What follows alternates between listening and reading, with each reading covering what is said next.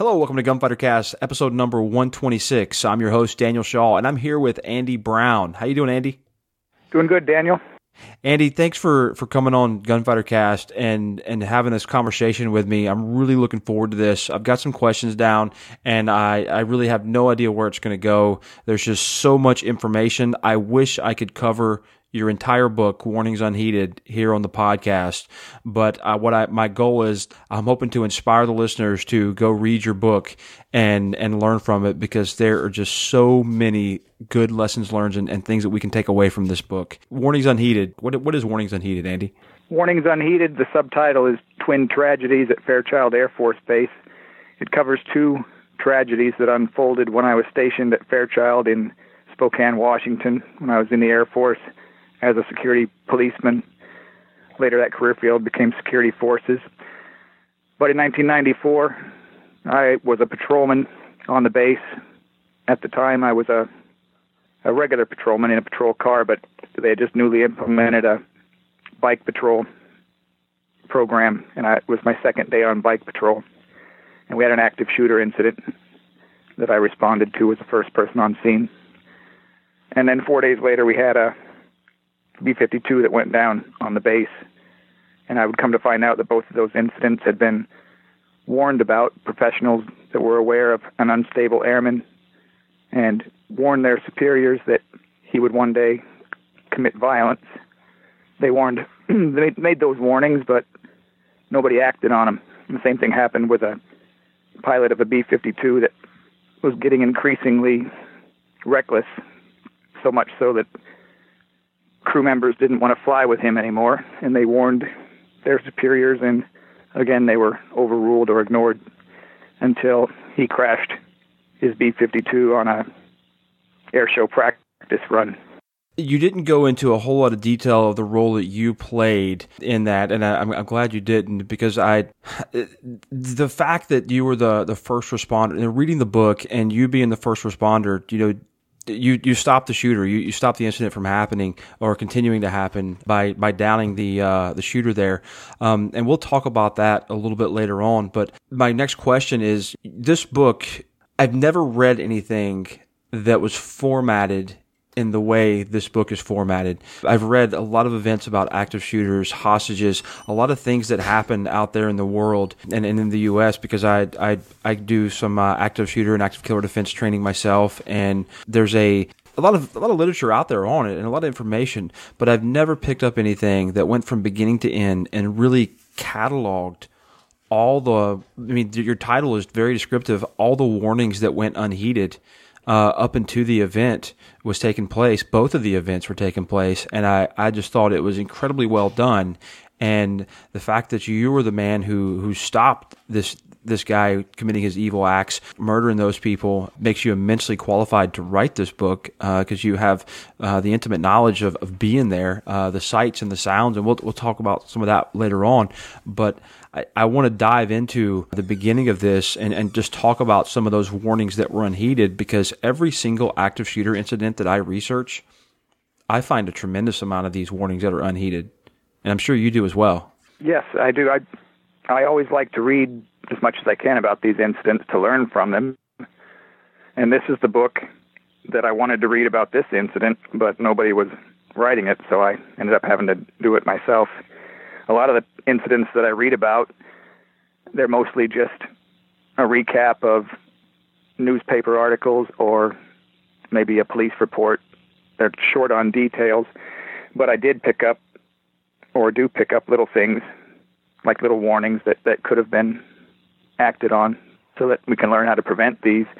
And that's how I that's what I was striving for when I wrote this book was to put every detail and every fact in there so that people can learn from this incident and be better to, prepared to prevent future ones. Why why now? Why why are you just now releasing this? Did it take that long to get it all together? Well, I've been researching it for since it started, just because I was curious and wanted to to know exactly what happened there. Um, so I've been researching it since 1994, but didn't really start writing it until 2009 and it took me seven years to actually get it to where I felt proud of the product and felt that it was worthy of of the subject matter and the people that lived and died through the incidents. I was actually encouraged, although I had been kicking around the idea of writing the book, when I went to a training class at the Firearms Academy of Seattle, I met Massad Ayoob, and he had me speak to the class about the incident and later encouraged me to, he said I should write a book. So that was all the uh, more encouragement that I needed, that he could see that there was lessons that could be learned from it. So uh, there is, and I, am going to do my best to do it, it, it justice. So I, we, it's like you gave kind of a brief overview of the book and and what it's about, but can you tell me in just your you could go give an elaborate detail. It, it's your world, whatever you want. But if you were to say it in in one sentence, why would you write this book? Why did you do it? To save lives. Awesome. That would be the the one sentence. But it was also being in in law enforcement. I felt the duty to protect my community, and I got out of the Air Force in 1999. But I still feel compelled to, to protect people in my community and um, was thinking this book would be the, the best way to do that as far as protecting them from mass public murder incidents. So it was also a way to, to honor the, the people that were killed and the people that lived through these incidents.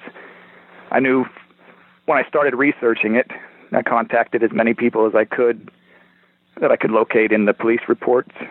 And once I spoke with with them. If, if I could identify somebody who wrote a statement, I would contact them, and they would tell me what more that they knew as far as more details, and then I'd ask them if they knew anybody else who might be able to give me some information. So it was a big rabbit hole. That's I just had to force myself to stop researching it eventually. But a lot of the people that I spoke to were still struggling with the incident. There were still a lot of unanswered questions, and they were having a hard time putting it putting the incidents behind themselves. I, I can imagine. I mean, that's all I can do is imagine how how difficult this could be for you uh, diving into here because some of these events that I research, I I get very emotionally attached to some of the victims, even though they're no longer with us. The more I learn about them, and the more I I read about them and and hear and watch videos from you know their older or younger or whatever. Um, it is very difficult, man. This had to have been a serious labor of love, man. Yeah. Not only were people struggling with the actual trauma if they were on the scene of, of either of the tragedies, but also people who had tried to to prevent the the gunman or get him the mental health help that he needed. They felt guilty after they realized he killed people that they hadn't done more. So, since writing the book and publishing it, I've heard from several people who thanked me for writing it that it helped them put the incident behind them and to move forward. So that that's very re- rewarding. That's good. Uh, we'll talk more about this a little bit later on, but uh, it, it's also a little bit of therapy for yourself, as I understand it. It was, yeah. I don't didn't realize it would be helpful when I set out writing it, but it was kind of a like a, a prolonged exposure, self-induced. After repeatedly re-experiencing the incidents as I was writing them and rewriting them, it every time I would write or reread a sentence, it was it had lesser effect on me. So it was therapeutic in the end. Andy, I, I tell people that I am not a mental health professional. I, I don't know the answers in legislation and litigation, and I don't know the answers in uh, uh, in, in the mental health system in the United States or in the military. And I, that's not my world. My world is stopping violence with violence. So I, I try to stay in my lane. But as I read this book, you obviously dove very deep in the the mental health system in the U.S. military as well as as the United States, and gained a I'm guessing much more knowledge than you had before on that, and probably found some good things and some bad things in there. My next question is, what did you discover about, if there is one, a relationship between active shooters and mental health? Yes, I, I did discover both the good and the bad about the mental health system, both military and civilian. But I wrote the book very objectively. I put both the good and the bad in there and put everything in there that that somebody who's a a policymaker can take that information and make some changes because I like you I don't have the answers. I know what went wrong here, but I don't know exactly how to fix it. But as far as mental health and active shooters, they usually have been identified by mental health professionals as somebody that's in need of some help. And they usually have a severe mental illness, and usually it involves paranoia and schizophrenia. And they get in their head that they've been wronged and they see that there's been an injustice or whether it's right or wrong they feel like they have to uh, seek revenge on on some people or some like a facility or a, a school or a hospital like in this example or a race or you know an ethnic yeah. group or yeah no absolutely um, and we, we see that in a lot of places. Uh, Charleston, Sikh Temple, and you know, it's uh, it kind of the, the, the same thing. And these, it's, it, eh, you know, there's there's a lot of a lot of times we don't even get to know you know, I mean, there, there's uh, there's some percentages out there about how many active shooters, you know, had a serious mental health condition, but in a lot of cases we don't get to know because the uh, uh, the shooter ends up being killed, or the stabber, whatever they are, the killer ends up being killed, and they may have never saw medical attention or mental health uh, attention or any kind of intervention there, and parents would deny it, and we can we know the news what they report. Uh, I mean, heck, they they reported that Dean Mellberg was the, the choir boy that went crazy for one few minutes one day, right? And yeah, we're going to talk more about that a little bit later on. But I, I've told people in this one of the shooters that I'm I'm heavily investigating right now. All the news reports were completely wrong. They're looking for buzz lines and something catchphrase to get people's attention, and and saying something so insane like the choir boy went crazy for one day or t- for one hour, turned into a madman, is completely the opposite direction of the truth and reality. Yeah, it's totally misleading. The media can definitely have an agenda, or it seems that that way anyway. After you get done reading warnings unheeded, and you see all of the bizarre and, and crazy things, and and how many people thought he was dangerous for two, three years leading up to him opening fire in the hospital, and then you see the media, the chapter that covers the media, and they're like, first thing they do is, is blame the firearm. They show a picture of a black rifle and say, "This is the gun that caused all the carnage," and then then they say that he was a anybody who knew him in the week leading up to this incident thought he was polite and friendly, and they don't know how he could have done this. It's just just crazy. It's very misleading. We see that all the time, and I I'm willing to bet that it's rarely ever the truth. Uh, in this situation, the listeners haven't read this book. Maybe some of them have. The murderer here, he he was sent in recruit training uh, for the Air Force. He was sent at his tech school. He was sent from his first duty station, uh, his second, third. He was constantly. Everybody who was around this person was fearful of him. They were they all were afraid to be alone next to him. The commanders and the lower level unit leaders would all give directives and uh, guidance to the other members of, of the of, of, his team or whoever he worked with to say, you know, stay away from him, don't be alone with him. Uh, it was there was nobody who ran into this person that you know basically that uh that, that didn't realize that there was something seriously wrong with him. Yes, yeah, he was referred for mental health counseling from the get go at every point of his career in basic training, like you said, at his tech school and at every Air Force base he was stationed at. And every time he was referred to mental health, they said he needs to be discharged, and and the commanders that had the final decision on that, they they overruled the mental health and kept him in the military. For but even just reasons. discharging him, yeah, for various reasons, it was it was odd. I, I couldn't believe it every time I uncovered another instance of him being kept in the military and and not be being mandated to have to receive mental health care. You know, it after he was at uh, was it Wilford Hall? A- after he was there, the the way that happened uh, and the things, the interactions that took place there, that is just it's just it, it blows my mind that he was retained in the military. But one of the reasons why, and there were various reasons there, but one of the reasons and one that, that kept being a uh, a common theme for him uh, staying in was his mother. Yes, Um, can you tell us a little bit about that? You know, the, the, the, the, relationship there and how that influenced the, the lack of appropriate action with the, the military and, and discharging him or getting him to longer term care. Okay. Yeah, Wilford Hall is a military hospital in Lackland, at Lackland Air Force Base in San Antonio, Texas. When Mellberg was stationed at Fairchild, he had a in he had a problem with his roommate that led to him being referred to mental health, and the mental health professionals at Fairchild sent him to Wilford Hall at an inpatient psychiatric unit. And while he was there, several of the mental health professionals thought he was hearing voices and and was basically schizoid or about to have a, a, break with reality. And they recommended he be discharged and, and sent to a group home where he could receive civilian mental health care. And when Dean Mellberg's mother heard about that, she f- flew down there and spent most of her time on the uh, on the psychiatric ward, harassing the doctors and the patients, and basically interfering in his care.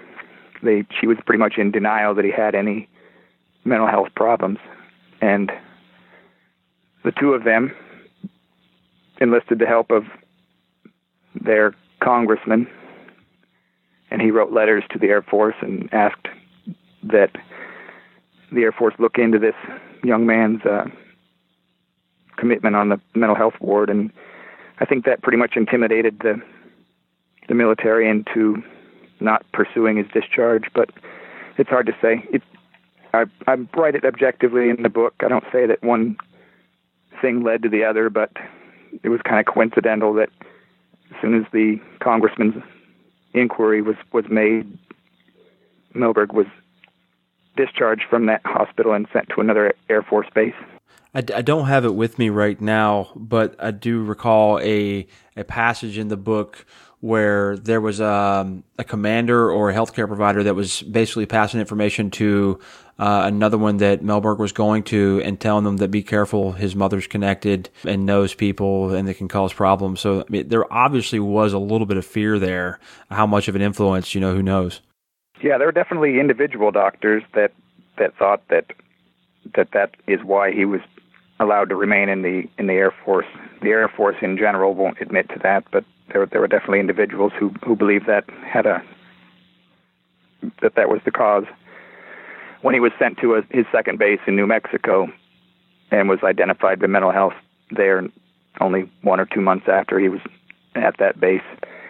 The uh, mental health in New Mexico at Cannon Air Force Base called it down to Wilford Hall, and that's where they got that information from.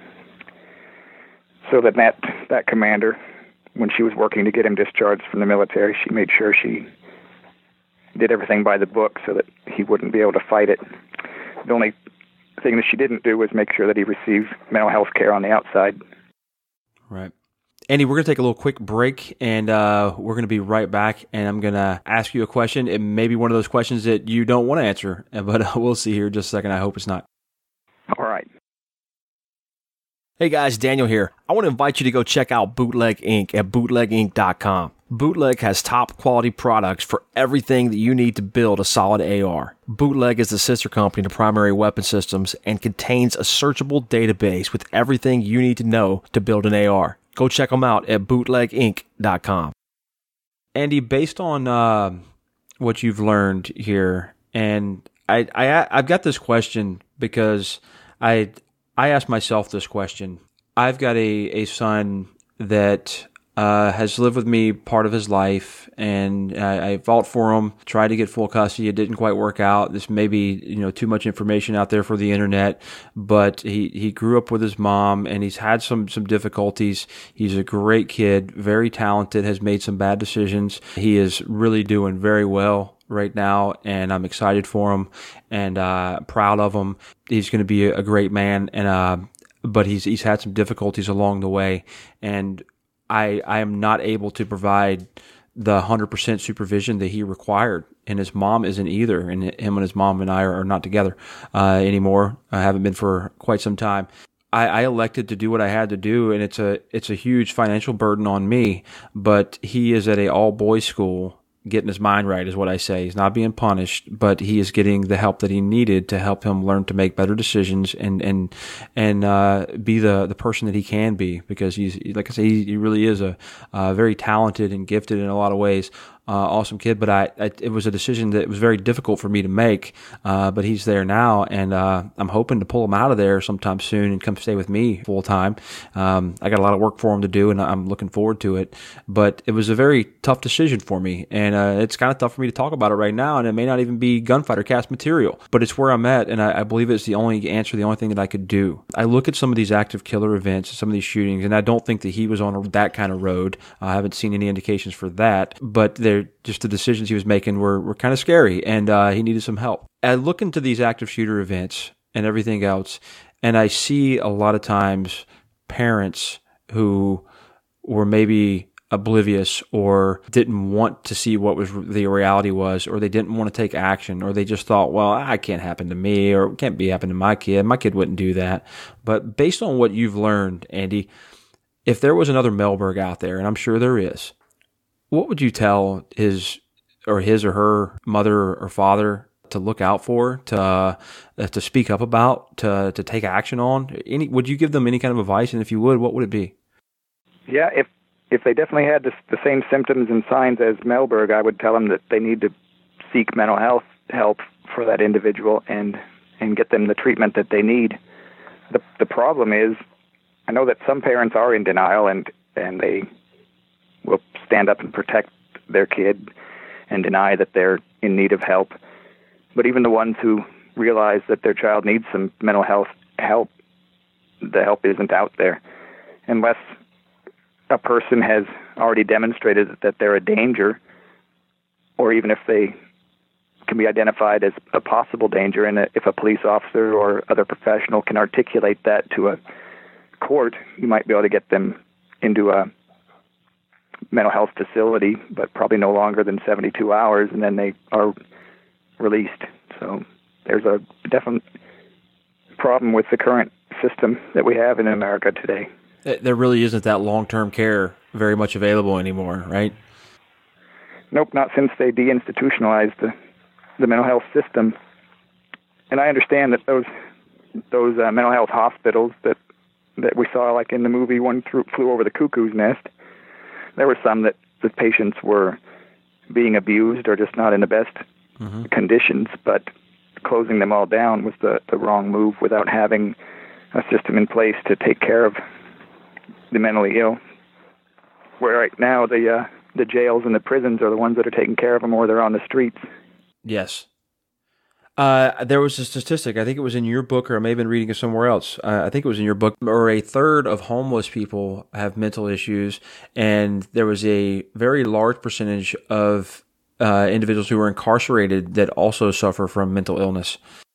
Yes, yeah, a, a big, not a majority, but a, a big percentage of the homeless folk on the streets in America have severe mental illness, as well as in our jails and, and prisons. And it's a shame because it would be a lot better for them if they had a facility that they could go to where they weren't around other criminals. And also, they are uh, they have a higher percentage of suicide. So we're not doing them any favors by not giving them the, the treatment that they need. Right, and and the thing is, a, a lot of times, you know, not every time, but a lot of times, it's recoverable it's not a terminal mental illness that that they're yes. going to be suffering from this forever and they cannot get better. That's that's not always the case. So uh, having a parent or a friend or a, a brother or father, uh, anything that that has a, a, mental illness or you're seeing some of the warning signs of that, you know, getting them help, ignoring it is is definitely not the answer. We're talking if they were bleeding, you would want to stop the bleeding, and it's uh it should be looked at the same way. Yeah, definitely. When when a severe mental illness progresses to the point where the person who has it doesn't even realize they're sick, and they're so sick they can't take care of themselves, it's up to somebody else to step in and, and provide them the treatment that they need, especially if they're dangerous. But a lot of them aren't dangerous. Not everybody who has a severe mental illness is a danger to themselves or others, but they're not able to take care of themselves, and sometimes they don't realize it. So we need to have a system in place to take care of them. So you mentioned uh, a few minutes ago about some warning signs or, or, signals that the parents may see or, or, loved ones may see in that other person. It may not be a child. It, it, could be an adult or friend or colleague or a coworker, anything. What are some of those signs? Of somebody who might be dangerous? Yes. Well, I've listed them in the back of the book after reading several other books on mass murder and, and the mentally ill. But if somebody has lost touch with reality and and they read threatening, if they feel threatened by benign comments and they read insults into remarks that people make that are mm-hmm. totally not meant that way, that that could be one sign. Yeah, that is one. You know, the uh, the lack of reality. You know, the the weird. There was there were small things that I, I don't know the correct terms for it. I'm not a psychologist, all right, but uh, there was some things that that Mellberg did, for example, like chronic masturbation, and he didn't really care where he was. Now that's no. to me that's uh you're you really don't understand uh, social dynamics or uh, cause and effect in, in a lot of different ways if if that is okay with somebody. And it may not be masturbation. It could be something else you know that is just clearly not okay not acceptable. Yeah clear antisocial behavior right? Right yeah and that's it uh, disassociative you know they they they just not even paying attention, don't even care. Yeah. And I, I as I, am reading this book, and, and my wife, we're we're laying in the bed. She was like, "Hey, why don't you read it out loud?" Well, you know, it's probably not something you're going to really dig, and uh, I'm going to have to change some of the words that are used because my six year old's listening. But I'll give it a shot and she didn't read she heard like five pages somewhere in the uh, the first third of the book when it was going through the uh, the events um, where Mellberg was being recommended for discharge and going through the mental health system and all that. And I was reading some of his journal entries and mm. she was like wow. That yeah. he, he they it, reading those things is disturbing it, it was like reading fiction. It it was it really like I I I don't think that if I if I purposely wanted to write something crazy, I don't think I could do a better job, Andy. Yeah, it was it was a pretty um, remarkable when you can have your roommate come home from looking for a a used vehicle and he asks to borrow a couple hundred dollars and your roommate the other roommate gets upset about it and then writes in his journal that he thinks that this is threatening his career, and he can't believe that his roommate would risk their friendship over money and and just how much an insult it was for him to ask to to borrow a couple hundred bucks until payday. It he, he the uh, journal entries were a, a, a good find, and they really do provide an insight into his mind about how he misconstrued benign comments and and actions. I, I would say that, that that journal and maybe other journals like it could be a wealth of knowledge for the right people if they were to turn tune in and actually pay attention and maybe see some things that that that someone else was doing that was similar you know the the, the thought processes i guess you could say. Yeah definitely.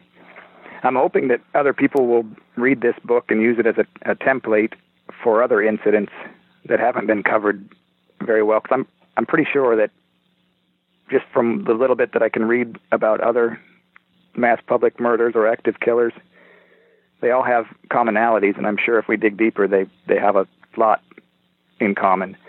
And if we could dig deep and, and put all the details out there for the professionals to study, we could learn how to identify these people before they act and definitely save some lives.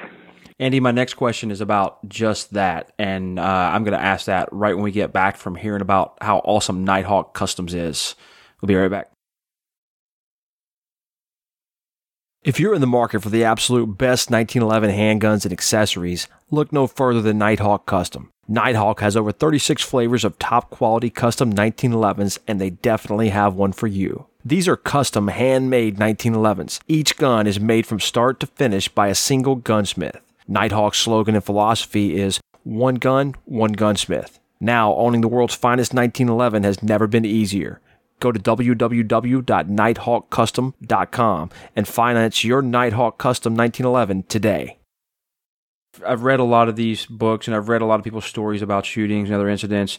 And I, I, often the author takes the makes themselves out to be this big hero, and and you don't know how much truth is in there, or if anything was uh, maybe expanded a little bit beyond what really happened. Everything else, you play one of the smallest roles in this book, but in reality, you played a, a, huge role. But it wasn't about you at all in this. I mean, there's some lessons learned for you personally. We're going to talk about that later on.